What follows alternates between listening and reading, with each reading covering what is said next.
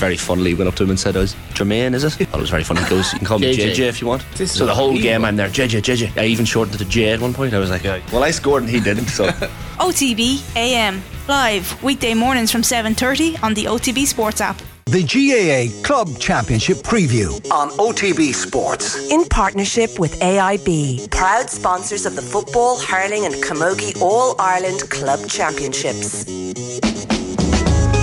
Yeah, welcome back to the show. Delighted to say, taking time out from Ballygunner's preparations for this weekend's uh, Munster Hurling Club Championship quarter final uh, with Kilruane MacDonagh's is Ballygunner's own Dessie Hutchinson. Dessie, welcome back to the show.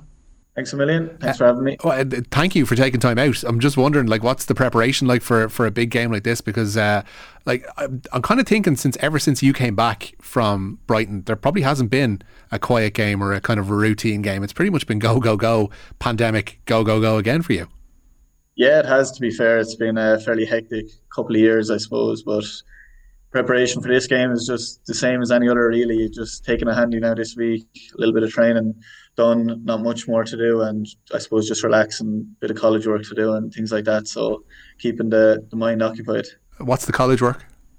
Uh, I'm up in Mary I in Thurles, so plenty of assignments and that due around this time. So just keep busy with them. It- it- there is a certain thing about taking a handy. You know what I mean? Like you could at some stage decide to give yourself a rest. Like when you when you decided to quit professional football and come back and play hurling, I would have thought that this is an opportunity to kind of let things breathe a little bit. But no, you're throwing yourself in there full whack, aren't you? Yeah, uh, there's definitely no time to breathe anyway. I'm probably busier now than I ever was. But uh, look, it's all for it's all for good reasons. You know, it's it's nice to keep busy too. Um, obviously you could do it to break now and again, but look, we get that at times too. Yeah, I was just going to ask you about the break as well. Like, it's something that has, has popped up a lot, I guess, in conversation about, uh, particularly about intercounty players, because uh, when this notion of the split season came about, there was thought that you know it's going to give club players chance to concentrate on club, and it'll have uh, intercounty players not being pulled away from club duty uh, during the course of the intercounty season. Uh, but for players like yourself, it seems to be a never-ending year. Uh, is that how you feel with this, or has there been kind of enough breathing room for you, or is there still some tinkering that needs to be done with this season? Uh, I think there's definitely still a bit of tinkering to do with it because, as you said, for some players they're they're going nearly full year round. Uh, Like if you're going into the business end of Munster Club Championships and All Ireland Series, it's it's a very long year. I suppose for myself, we haven't had too much of a break. We got a couple of weeks after the intercounty season finished, and then I suppose we played our county final. Uh, I suppose nine weeks ago nearly now. Um, but a few of us went playing football then for six weeks, so there's been no real break in between. So I think the structure needs to be maybe looked at a little bit to guarantee players a couple of months, couple of months off at some stage during the year, whether it's speeding up the both seasons or whether it's slowing down a little bit to give the breaks in between. But uh, I think there is a little bit to do. But look, I suppose when you're preparing for Munster Club or things like that, it's um, you're not too worried about taking a break or anything because it's all exciting. But look, eventually you will have to take a break. Yeah, burnout's got to be a, a massive consideration, considering the fact that you do have lives and you're trying to study, and there's other lads trying to work, and there's other lads with families and whatever else. Like, uh, superfluous to the to the hurling or indeed the football. Like, people need to actually have times to to be human outside of the game as well. I guess. Yeah, absolutely. Look, and that's that's important too for the mind. Like you know, you can't be you can't be going ninety all year round because eventually it will take its toll. So it's a look, it's about finding a balance for yourself and as you say about burnout and that you just have to really top up on the way you're recovering that after trains to avoid, I suppose, long term injuries or anything like that. Thankfully, I've been lucky enough so far that I haven't received any. But um, I suppose for some players, they might they might be getting injuries a lot quicker than other people, and it's very hard to keep going throughout the year. Is there ongoing consultation like with the GPA? Uh, like because we do hear from time to time, like they've put out surveys and and that led, I think, in parts to the split season, etc. But is there constant kind of discussion back and forth? Is it a two way kind of dialogue about how you guys are feeling in terms of the season, in terms of what tweaks could be made, in terms of what changes could be made?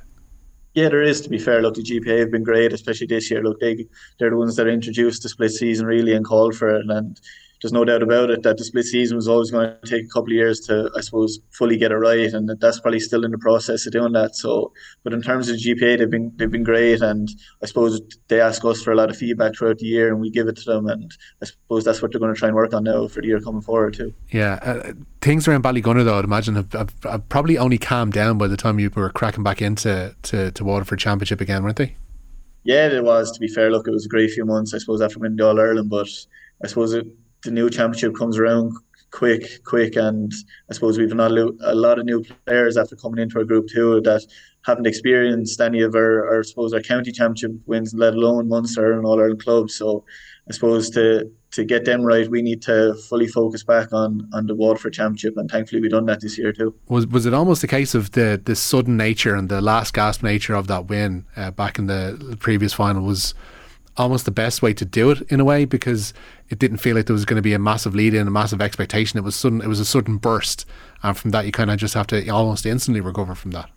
Yeah, exactly. Look, it was look as you said, it was an incredible way to to win it. But I suppose after a few weeks, look for some of us, we were back into the intercounty after eight or nine days. Like you know, so we we kind of brought it back down to earth fairly quickly. But for some of the lads, they, they, they, enjoyed themselves for a couple of months, and rightly so. You know, like you're well entitled to do that. But as soon as the management decided we're going to get back on the horse, nobody had any issues with that, and everyone was ready to go for the year ahead.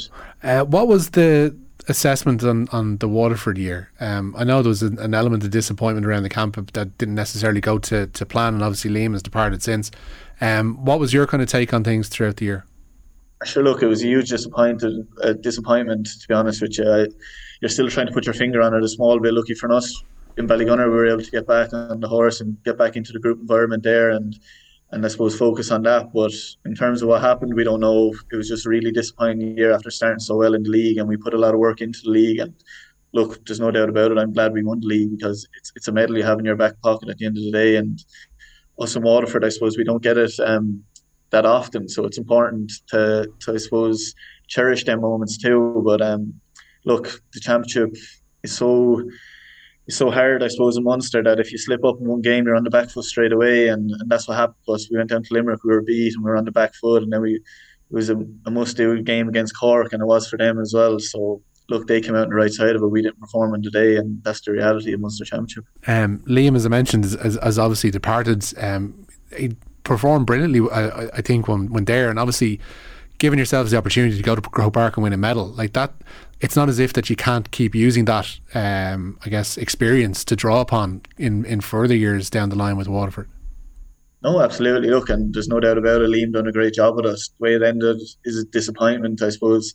It might overshadow all his good work and the way it ended, but like we're definitely in a better place as a team because of Liam's work and um, no doubt about it, Davy's going to drive that on even more and get still some belief in us that we can go all the way because I think maybe we lacked that a small bit in, in the last couple of years of actually getting finals and maybe not believing 100% that we were going to win them. And look, when you're at that kind of level and you're playing against top teams, you need to have all the belief in the world. And maybe we lacked that a small bit, but as you said, it's going to be experience for us all, knowing that if we come across them situations again, we're going to have to do a little better with them. What you put that lack of belief down to?